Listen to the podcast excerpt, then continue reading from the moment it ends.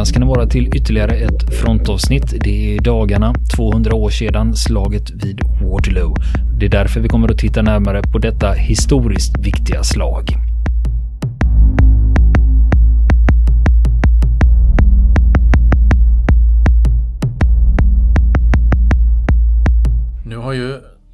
200-årsfirandet passerat med dunder och brak precis med krutrök och eh, Reenactments. reenactment, ja, folk utklädda i uniform och det var många som var på plats på det gamla slagfältet då som ligger ett par mil söder om Bryssel. Av eh, tv-rapporterna därifrån att döma. Eh, jag var inte själv på plats men det hade varit väldigt roligt att vara där. Har du varit där? Vid Waterloo, ja det har jag varit. Finns det några minnesmärken kvar? Ja, eller hur det. uppmärksammas det? Det gör det. Det finns eh, stora delar av slagfältet kvar då eh, och det finns ett eh, visitor center där man kan eh, få mycket information och utställning och så finns det ett stort sånt här diorama gjort över slagfältet 1815 hur det såg ut och så har man byggde man på 1800-talet en jättestor kulle på platsen där en av befälhavarna på den anti-Napoleon-sidan blev sårad. Det finns en del där att se. Men innan vi börjar så ska vi väl ta och uh, göra ta koll på en myt. Jag på att säga att låt oss en gång för, av, för alla avföra att Waterloo inte har någonting med vattenklosetter att göra. För det betyder troligen Water står troligtvis i det här fallet för fuktig. Våt eller fuktig och lo för skog. Alltså en fuktig skog. Det ligger en stor skog där alldeles vid slagfältet då som är ganska svårgenomtränglig på vägen till Bryssel. Så att det är nog den som har gett, en gång på medeltiden, har gett det här området sitt namn. Och slaget då? Ja, det var den 18 juni 1815 som det här stod då mellan eh, Napoleon och eh, framförallt då på den andra sidan hertigen av Wellington, Arthur Wellesley som han egentligen hette. Den brittiska generalen som eh, hade en lång erfarenhet av att slåss, inte mot Napoleon, han hade aldrig mött Napoleon på slagfältet tidigare men man hade kämpat mot eh, franska trupper och eh, franska allierade trupper i Spanien i många år under Napoleonkrigen som rasade då. Och det här det var ju Napoleons sista chans att komma tillbaka till makten och behålla den igen. Han slutade- hade ju tappat makten tidigare. han hade ju tappat makten och det slutade ju framför Moskva i Moskva år 1812 med det här misslyckade fälttåget. Eh, som i princip utplånade hela hans stora armé, Grande armé. I eh, med kyla och svält och kosackattacker.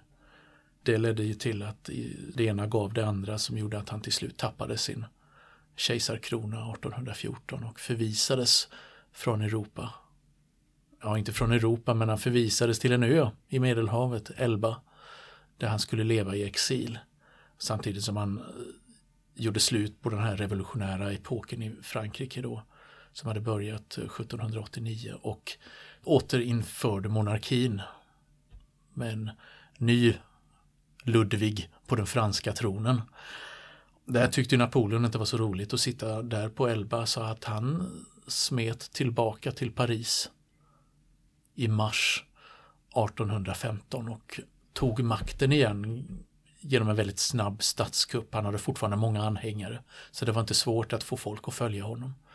Så att den franske kungen fick fly och eh, de tidiga segrarmakterna då, de som hade hjälpt till att besegra Napoleon, de fick ju vakna till igen och eh, börja rusta upp sina arméer för att eh, börja tåga mot Frankrike. Och det här var ju Napoleons chans, eller den chans som Napoleon såg att besegra den här fientliga koalitionen som stod mot honom som då var helt övermäktig till antalet. Om du tänker dig Mm. slaget vid Waterloo och från när eh, Napoleon lyckades Mm. få tillbaka makten. Det är Ja. ju inte en lång stund. Det Va? är inte en lång stund är det inte.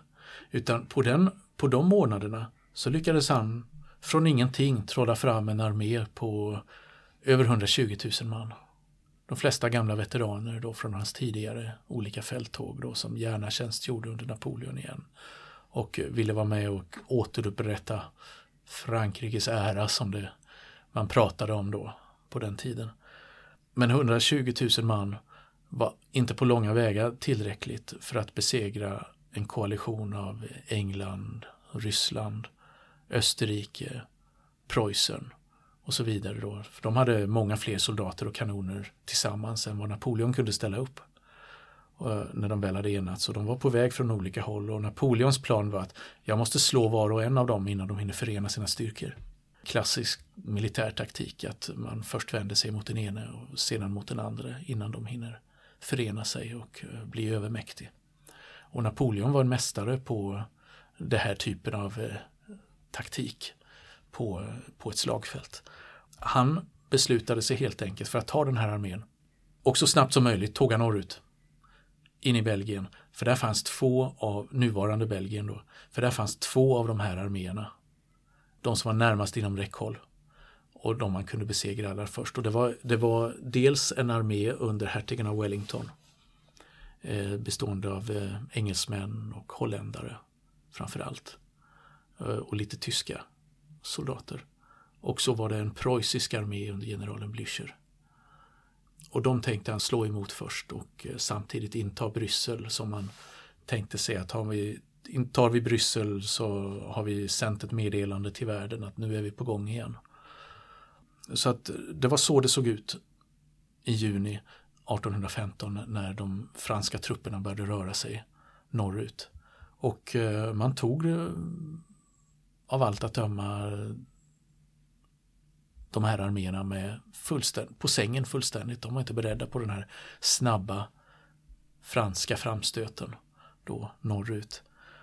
I början gick, gick det bra för fransmännen och för Napoleon där då. Han besegrade då den preussiska armén vid en liten, vid en liten ort som heter Ligny.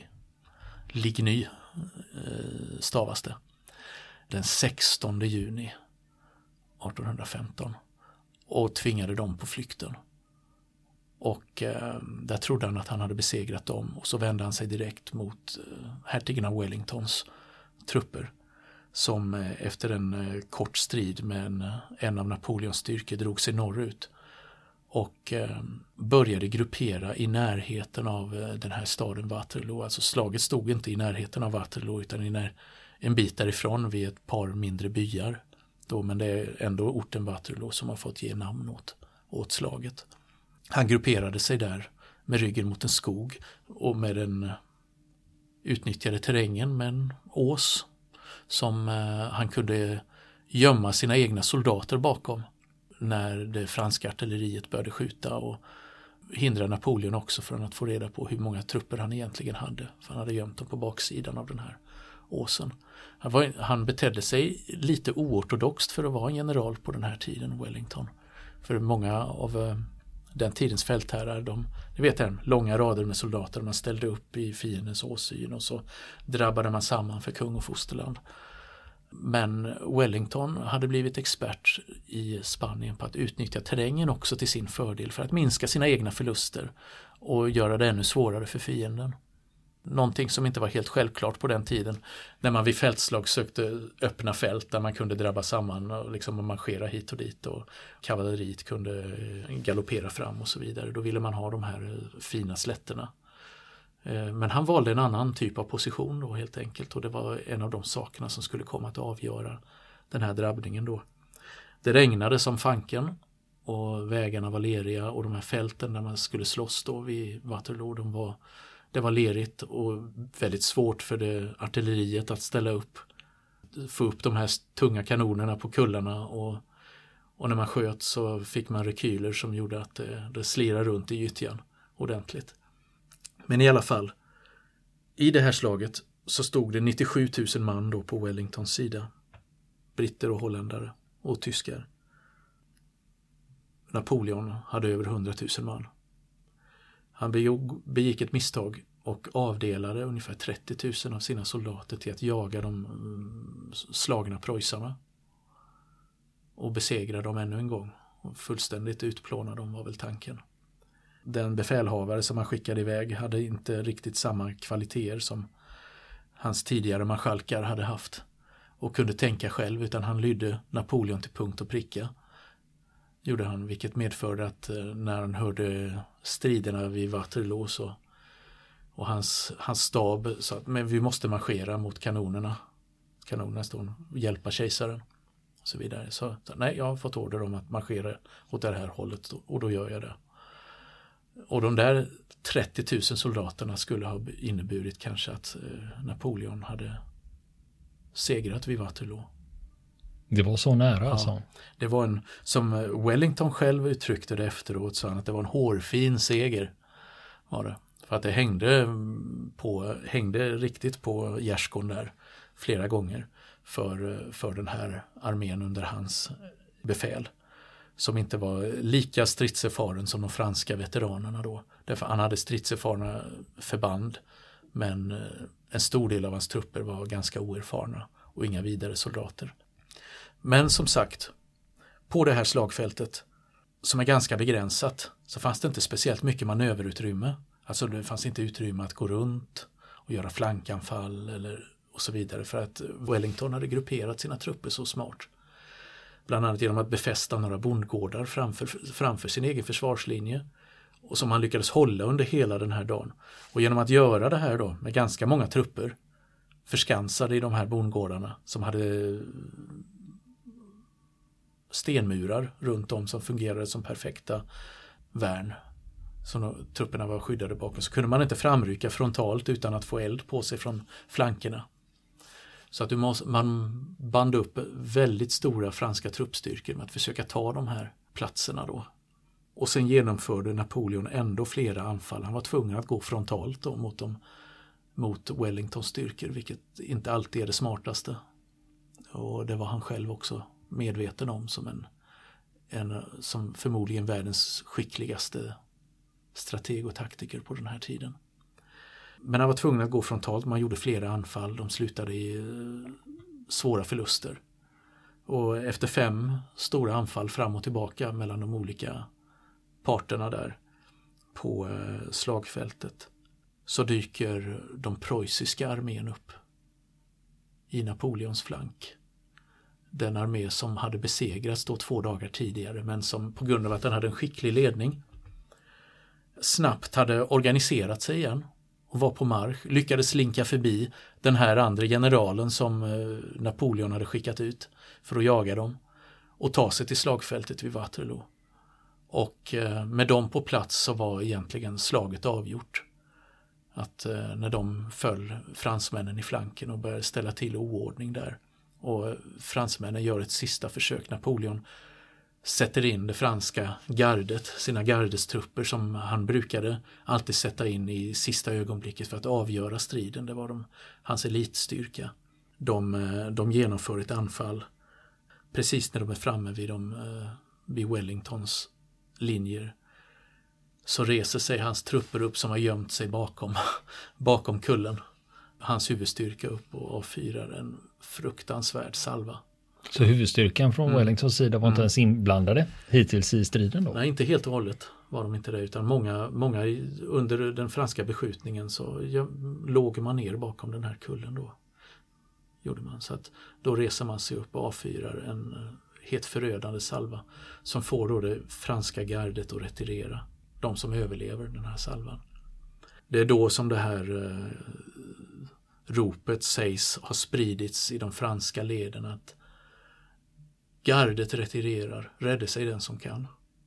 Och allting utvecklas då till en allt mer vild och oorganiserad flykt tillbaka mot Paris då av de här trupperna. Då när han allmän upplösning då i den franska armén och, och Napoleon tappar tyglarna egentligen, bara skyddas av en liten styrka som fortfarande är honom trogen. En kort tid senare så blir han tvungen att avsäga sig kejsarkronan igen då och skickas slutligen till Sankta Helena då i Sydatlanten då, där han lever sina sista år under sträng brittisk bevakning. Som sagt, på, kvar på slagfältet så låg det 50 000 döda, 65 000 sårade från båda sidor. Så det var ett slag som hade kostat en oerhört många stora förluster. Men, eh, men den här kraftmätningen kan sägas var den som gjorde som blev inledningen på 1800-talet, menar historiker. att det egentliga 1800-talet började först 1815. När hela den här räckan av revolutionskrig som hade varit i över 20 år i Europa och dessförinnan alla krig som hade pågått och kraftmätningar mellan stormakterna i Europa på ett sätt tog slut med ett nytt politiskt system som inrättades då i, i, vid en internationell kongress i Wien med maktbalans mellan de olika staterna i Europa. Och vi fick det här för, för första gången i Europa en enormt lång fredsperiod eh, som ledde till en utveckling av eh, välstånd och och eh, Industrial, industrialism. Ja, precis, precis på ett annat sätt. En period av fred i Europa som varade i nästan hundra år fram till 1914. Förvisso inte fri från krig i Europa, för det inträffade flera krig under den här tiden. Speciellt när Tyskland enades och Italien enades. Men i slutet av 1800-talet. Men eh, på det hela taget så var det freden som dominerade under de här åren. Man skulle kunna säga att mm. Waterloo det var grunden för mm. nationalstaten. För det är ju nu vi ser nationalstaterna växa ja, fram. De bildas där, gör de efteråt kan man säga. På allvar. Sen har ju den här eh, Waterloo och besegrandet av Napoleon och propagandan mot Napoleon skymt eh, de goda sakerna som han gjorde. Till exempel de idéerna om de revolutionära idéerna från Frankrike som spreds. Han hjälpte till att sprida över Europa. Även om han blev en envåldshärskare då under, på kuppen själv. Rättssystem och så vidare som har sin ursprung i Frankrike. Civilrätt och så vidare som eh, man spred många av de här principerna med franska vapen över, över Europa. Och just tanken på att man frihet från monarker, från envåldshärskande kungar var en idé som skulle komma att leva kvar under 1800-talet och som skulle få ny kraft i samband med att liberalismen blev starkare och senare marxismen också under 1800-talets framväxt. Och revolutionära rörelser på olika sätt. På det sättet så är, kan man se, säga att Waterloo är en vattendelare mellan två historiska skeenden. Även om det kanske säkert inte upplevdes så på den tiden. Alltså att de samtida såg det bara som att man hade besegrat Napoleon och att nu blev det fred. Man kunde ju aldrig veta vad man hade framför sig på den tiden utan det är, det är vad vi ser i backspegeln när vi läser historien.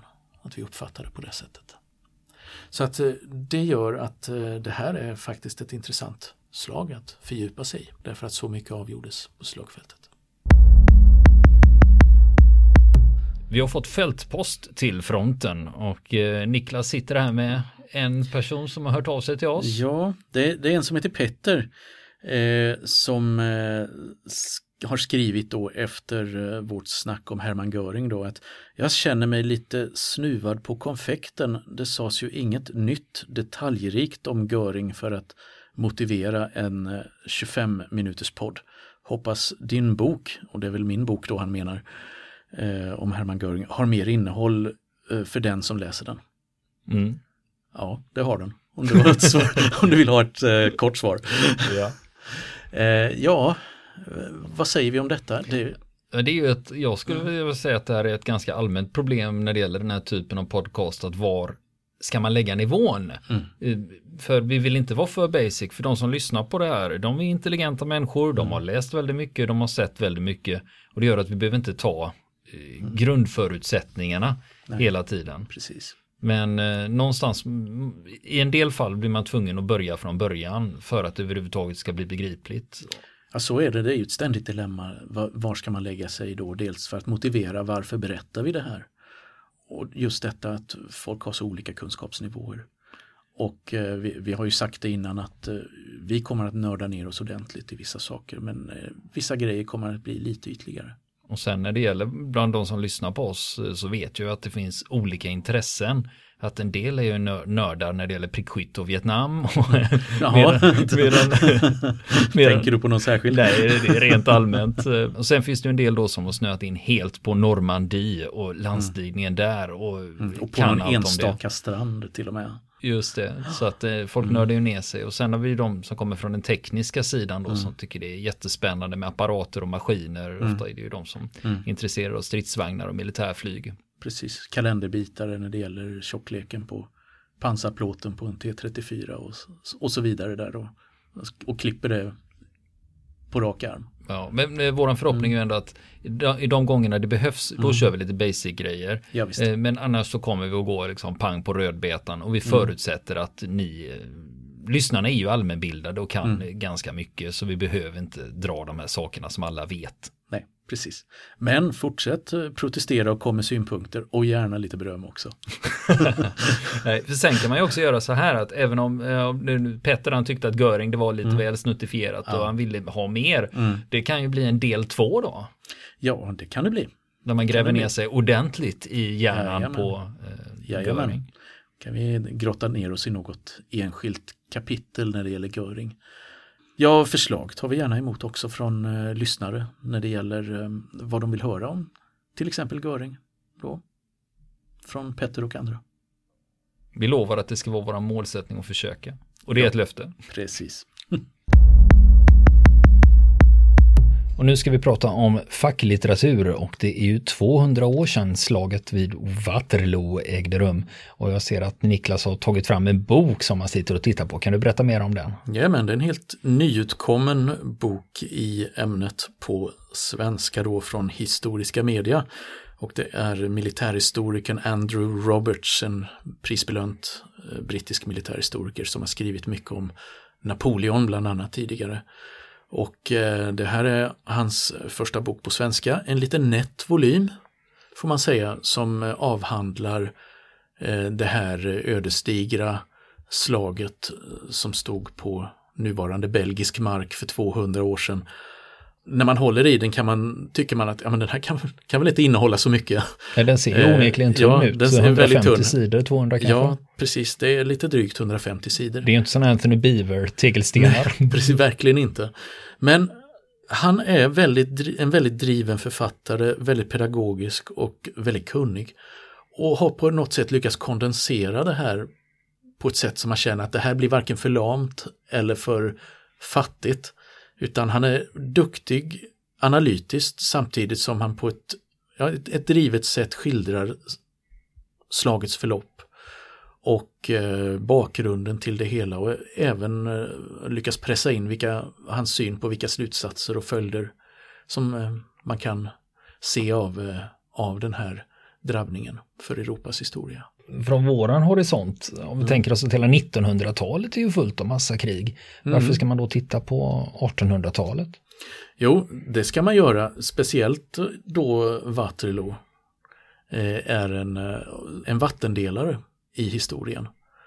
Eh, Just därför att här inleddes den långa fredsperioden som präglar europeisk historia under nästan hundra år efter, eh, efter det här kriget. Och efter, eftersom detta var slutpunkten för Napoleonkrigen och eh, de oroligheter som hade varit ända sedan 1700, under större delen av 1700-talet med många konflikter i, i, mellan stormakterna i Europa. Och eh, här inleddes den längsta fredsperiod vi har haft i europeisk historia och där, där människorna kunde satsa på eh, att eh, en fredlig utveckling, teknisk utveckling, samhällena utvecklades på olika sätt. På eh, långt mer än vi har sett tidigare under tidigare århundraden. Eh, ett ökat välstånd, ökad politisk delaktighet från befolkningen och så vidare. Och, och därför så kan det alltså vara intressant även för de som inte är militärt, militärhistoriskt intresserade att just ha, ha, ändå ha koll på en sån här händelse i, eh, i den europeiska historien. Mm. Sverige har ju världsrekord i fred. Vi har haft fred i 200 år. Ja, Och- ungefär sin Waterloo. Sen, Ja, nej, men det var väl, 90, det var väl 1814 Ja. som eh, Sverige senast var inblandade i någonting. Ja, och det var väl i Napoleonkrigen. Jajamän, det hade ju samband med Napoleonkrigen. Och vi deltog ju även i, i kriget mot eh, Napoleon, till exempel slaget vid Leipzig. Så att eh, det har ju samband, det, alltså Napoleonkrigen och det som skedde därefter har ju ett oerhörd betydelse för Europas utseende idag. Så att eh, det är viktiga frågor om man är intresserad av, eh, av historien, både politiskt och militärt. Om man är intresserad av mm. strategi, mm. I, hur viktig är den här boken då? Ja, viktig och viktig, den, den ger många upplysningar och många perspektiv på vilka valmöjligheter kontrahenterna hade. Napoleon å ena sidan och hertigen av Wellington på den andra. Vad, vad, vad hade de för möjligheter? Vilka misstag begick de på slagfältet? Både strategiskt och taktiskt. Vad borde de ha gjort istället? Det blir, sånt kan ju bli lite kontrafaktiskt och, och historia är ju oftast lite grann av det här att eh, veta bäst i efterhand. Men den ger många, många sådana intressanta resonemang kring eh, alla de valmöjligheterna som stod till buds för, för de som var agerade eh, på slagfältet där. Om man inte har en susning om Napoleonkrigen, är det här en bra ingång? Ja, jag skulle nog rekommendera att man faktiskt eh, har läst någonting annat för den, den går ganska direkt på eh, händelserna 1815 i detta så att man behöver nog kanske lite mer bakgrund än så även om den är, är lättläst och för all del snabbläst även för den som inte har de här förkunskaperna så skulle jag nog ändå säga att ja, läs någonting innan om revolutionen och eh, Napoleontiden. Och nu har det blivit dags att prata om krigsfilm och den filmen vi ska prata om nu heter Nionde kompaniet. Och nej, ni behöver inte oroa er. Det handlar inte om Colin Nutleys 80-talsrulle här. Och jag blev nästan rädd själv här. det handlar alltså inte om Colin Nutleys 80-talsrulle här utan nu är det Ryssland, en rysk krigsfilm som utspelar sig i Afghanistan. Och där blev jag lite eh, intresserad direkt när jag såg den här för mängden ryska filmer som handlar om deras inblandning i Afghanistan på 80-talet. Det är ju ingen eh, uppsjö. Nej, det är väl inte det. Det är ju inte ett sånt där stolt kapitel riktigt i, i den ryska historien eftersom det slutade med ett nederlag. Under nuvarande regim i Ryssland så är det kanske inte detta som man prioriterar att göra filmer om. Utan det är ju snarare andra världskriget som slutade med seger. Där ser vi att det kommer massor av filmer hela tiden. Så, ryska, patriotiska. För, för vi har ju tidigare pratat om det här att eh, mm. eh, men det finns en nyväckt nationalism i Ryssland. Mm. Och då är det väl snarare så här att den här, eh, precis som du är inne på, att det här kapitlet mm. i den ryska historien, det är inte så jävla det är inte så är kul. Inte, man Nej, viftar inte med jag... ryska flaggor och pratar om Nej. den inblandningen. Det är, ju, det är ju Rysslands motsvarighet i Vietnam så att uh, det är ett öppet sår fortfarande. Mm. Och när vi talar om titeln här, nionde mm. kompaniet, men den har ju en rysk titel också. Mm. Deviata Rota. Ja, och det betyder ju Nionde kompaniet. Nionde kompaniet. Och det gör också att om man letar efter den här ute på nätet så finns det två engelska titlar, Ninth Legion och mm. eh, även Ninth eh, Company. Så, Men det är samma film? Det är samma film, så mm. den är från 2005. Eh, och jag, tyckte, jag tycker den är välgjord. Mm. Eh, och det är jätteroligt att se en uh, rysk film av den här kalibern för det finns en viss självrannsakan. Mm. Jag vill ta lite kort vad den handlar om. Ja, det, det börjar med utbildning av mm. ryska soldater och då är de på andra sidan gränsen. De är ganska nära Afghanistan under sin utbildningstid så man får följa de här killarna. Och sen är det då när de väl kommer till Afghanistan och vad som sker där. Och de inte riktigt tas emot som hjältar med blommor av befolkningen. Nej, mm. Eh, det, det, finns ett fåtal filmer om, eh, den, eh, om ryssarnas inblandning i Afghanistan. Och det här är väl den mest välgjorda jag har sett hittills. Mm. Och den utmynnar i att de ska försvara en bas mot anfall av, jag vet inte om de hette talibaner på den tiden. Ja, det är väl Mujahedin pratade man väl om då, det var de som var mest kända på den tiden tror jag. Ja. Av, inte talibanerna. Och där märker man ju också när man tittar på den här eh, ur ett krigsfilmsperspektiv att eh, det finns vissa saker som kommer igen när det är en, en isolerad utpost som man ska försvara sig mot de anfallande indianerna, höll jag på mm. att säga, men då förstår ni precis vart jag, ja. vart jag är på väg. Grundhistorien brukar vara, det brukar vara samma historia som berättas om och om igen. Ja. Ja, I många, och det är väldigt, filmer. Det är väldigt mycket mm. action och det är väldigt mm. välgjort. Och mm. det gör att man kan se den här med, med popcornpåsen framme. Mm. Men eh, är den politisk då?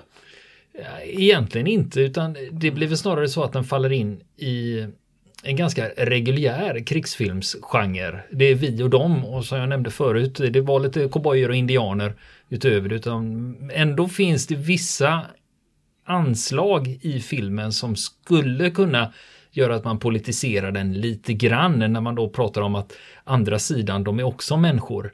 Men inte i den utsträckningen som vi har sett i andra filmer. Mm. Vad tycker du om den?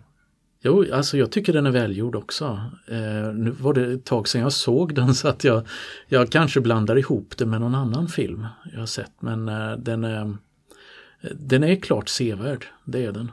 Och eh, alltså den är trovärdig när det gäller det vapen och uniformer som en del av våra lyssnare håller noga utkik efter i den här typen av filmer. Så att eh, det förhöjer ju trovärdighetskänslan i det hela kan man säga. Och det som är intressant mm. Eh, om man nu tittar utifrån, nu är det år 2015 och man kan ju dra paralleller till andra händelser som har hänt i Afghanistan de senaste tio åren. Ryssarna var ju där på 80-talet och sen dess mm. har ju koalitionsstyrkorna varit där sedan eh, mm. 2001. Så att, Ja, det är ett land som ingen stormakt har rått på. Engelsmännen fick stryk där i mitten av 1800-talet redan. Så att det är en lång historia. Är det. Så vi kan den ska vi faktiskt kunna utveckla lite mer framöver. Med Afghanistan? Ja. Ja, det finns väldigt, väldigt, väldigt mycket att ta av. Ja. Vill ni komma i kontakt med oss så kan ni göra det via vår Facebook-sida som heter Fronten. Det är inga problem för er att leta er fram där. Eller också så mejlar ni på vår mejladress och det är frontenpodcastgmail.com.